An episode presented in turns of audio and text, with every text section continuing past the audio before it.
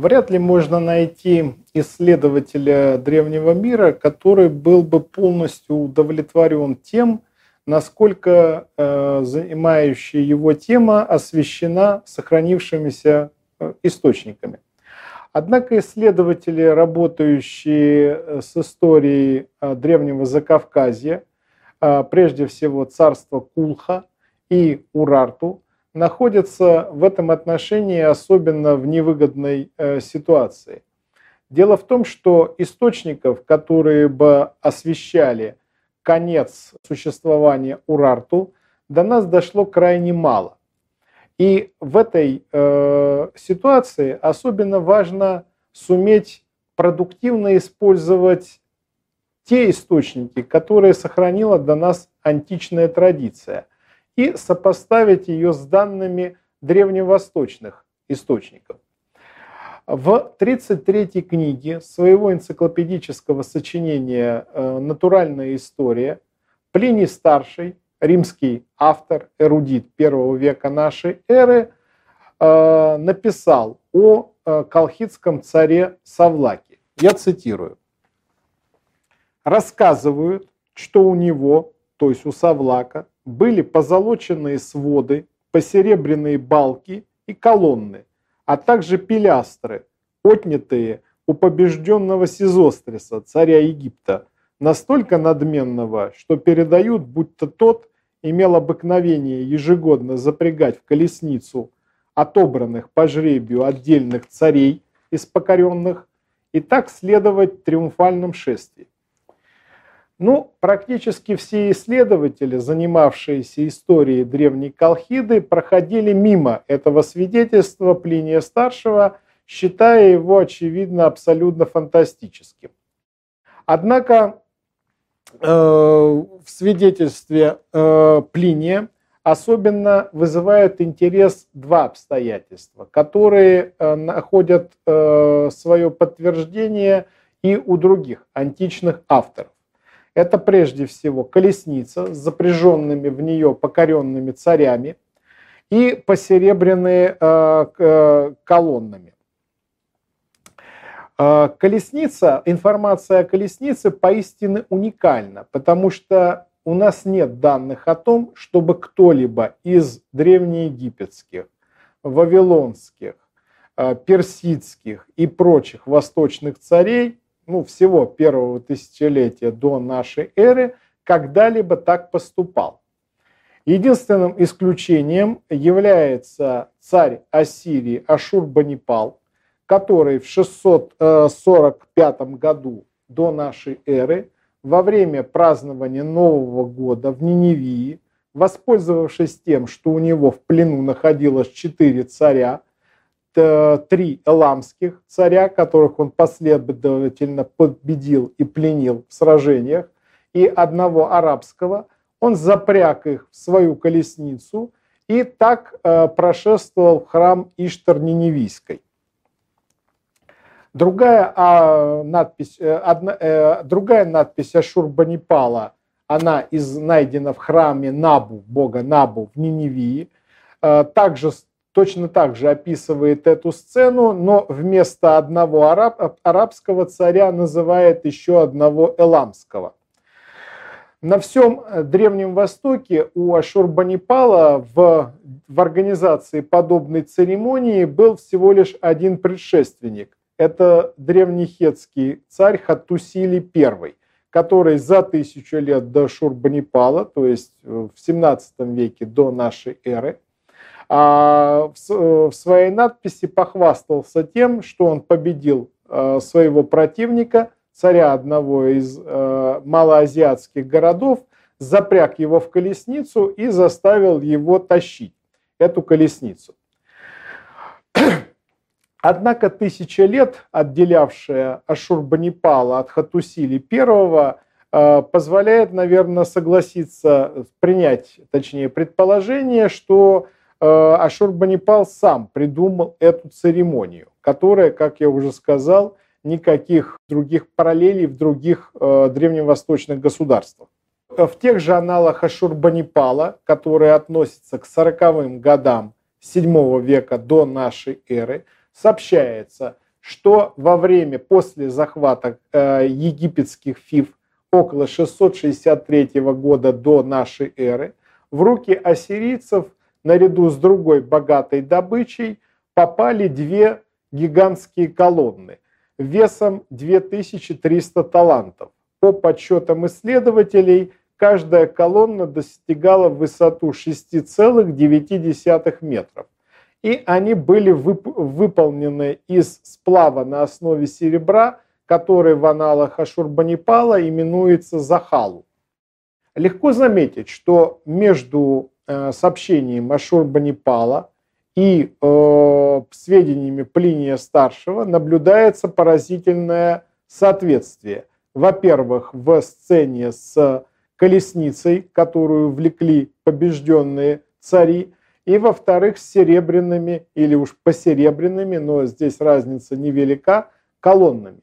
Но возникает вопрос, откуда сведения из надписи Ашурбанипала могли стать известны Плинию Старшему, который, как я напомню, жил уже в первом веке нашей эры, и их э, разделяло почти более 700 лет. Прежде чем утверждать, что у Плиния э, под э, э, э, у Плиния э, речь идет о победе колхидского, колхидского царя Савлака над Ашурбанипалом, Э, последним великим царем Ассирии, необходимо, во-первых, разобраться в механизме формирования египетской традиции о фараоне Сизострисе, и, во-вторых, ответить на вопрос об источниках, лежащих в основе сообщения Плиния. Греческий читатель познакомился с легендами о великом фараоне-завоевателе Сизострисе – Прежде всего благодаря сочинению Геродота, который дополнил услышанные им в Египте рассказе вот о великом фараоне-завоевателе практически всего известного древним э, мира своими собственными наблюдениями и умозаключениями. Ну, безусловно, вот к последним относятся э, сведения э, э, о родстве между египтянами и колхами – и э, доказательство присутствия Сизостриса во Фракии, и э, в Скифии и Малой Азии. После исключения из этих, этих мест из рассказа Геродота можно смело утверждать, что в египетской традиции, которую он донес до нас, Uh, уже до Геродота содержались, uh, утвер... содержалось в частности утверждение, что армия Сизостриса добралась до скифов и колхов. Именно упоминание двух этих народов, скифов и колхов, позволяет установить время формирования и место, и даже место формирования легенды о Сизострисе. Начнем со скифов. Ну, часто исследователи объясняют их появление в египетской легенде о Сизострисе а, скифским вторжением в Палестину, когда скифы были буквально остановлены на границах Египта, причем не военной силой последнего, а дарами и просьбами фараона э, Псаметиха. Кроме того, появление э, скифов в э, египетской традиции объясняется тем, что египтяне стремились косвенным образом продемонстрировать превосходство египетского фараона Сизостриса над персидским царем Дарием, тогдашним правителем Египта в V веке до нашей эры. Напомню, что Дарий в своем скифском походе потерпел позорное поражение и был вынужден, потеряв значительную часть армии, бежать из Скифии. То есть, утверждая о победе Сизостриса над скифами, египтяне таким образом хотели косвенно продемонстрировать превосходство своего родного кровного фараона над чужеземным завоевателем Дарием. Ну вот, учитывая это обстоятельство, что скифы стали известны а, египтянам за сто лет еще до Дария, в конце VII века до нашей эры, нет необходимости датировать а, всю а, возникновение всей легенды о Сизострисе временем правления Дария, то есть концом VI, началом V веков до нашей эры. А, еще более интригующим обстоятельством является то, что в легенде о Сизострисе важное место занимают колхи, которые не могли быть известны египтянам из персидских источников. Персы колхами не интересовались, и в персидских официальных памятниках колхи никогда не упоминаются. И э, вот эти обстоятельства привели меня к мысли о том, что легенда о завоеваниях Сизостриса была, если воспользоваться образом, созданным великим русским историком Ключевским, лишь испечена в египетской печке, а заквашена еще в Ассирии. Благоприятные условия для формирования этой легенды сложились в середине, во второй половине VII века до нашей эры, когда Египет сначала несколько десятилетий был частью э, ассирийской мировой державы, а затем, освободившись от ассирийского господства, вступил с бывшим сюзереном в союз против нового Вавилонского царства.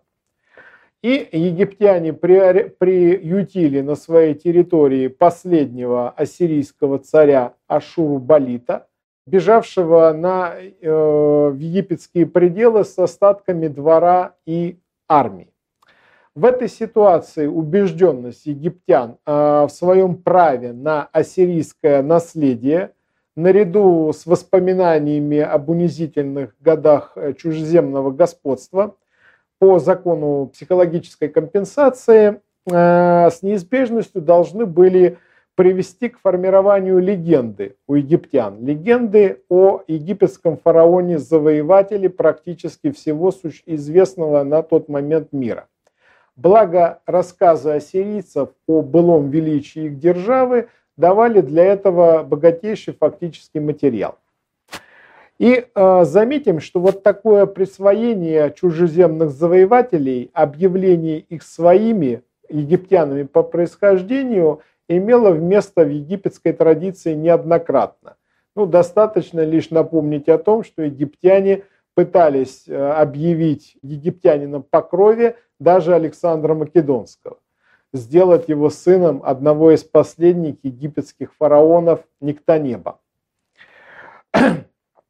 Но при этом нужно учесть, что сообщение Плиния Старшего не э, зависело от египетской традиции, в которой Сизострис, будучи героем без страха и упрека, просто не мог потерпеть поражение. И э, в конечном счете это сообщение Плиния Старшего должно восходить к рассказу самих колхов. Видимо, в этом рассказе говорилось о победе э, колхов над чужеземным завоевателем, из образа которого местная традиция, как это обычно и бывает, удержала лишь самые яркие, хотя и не самые, может быть, важные детали это обладание несметными богатствами в виде серебряных колонн и э, э, надменность, заключающаяся в том, что колесницу этого завоевателя влекли побежденные им цари из других народов. Не ранее конца V века, очевидно, эта э, информация от Колхов попала к какому-то греческому автору, хорошо знакомого о, э, с Геродотовым логосом о Сизострисе благодаря чему э, соперник Савлака и получил это имя. И вот э, данное сопоставление э, информации Плиния Старшего и э, информации, заимствованной из аналов Ашурбанипала, позволяет прийти к предположению, что у Плиния Старшего действительно речь идет о победе колского, колского царя Савлака – над последним великим царем Ассирии.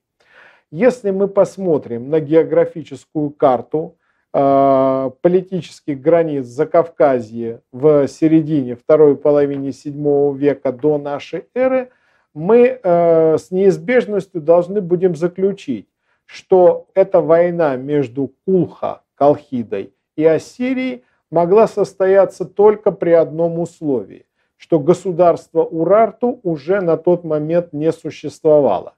Только в этой ситуации Калхида и Ассирия могли непосредственно соприкоснуться И, очевидно, это военное соприкосновение произошло на территории бывшего царства Урарту, рухнувшего под ударом северных кочевников, кемерийцев и скифов а, в 40-х годах VII века до нашей эры.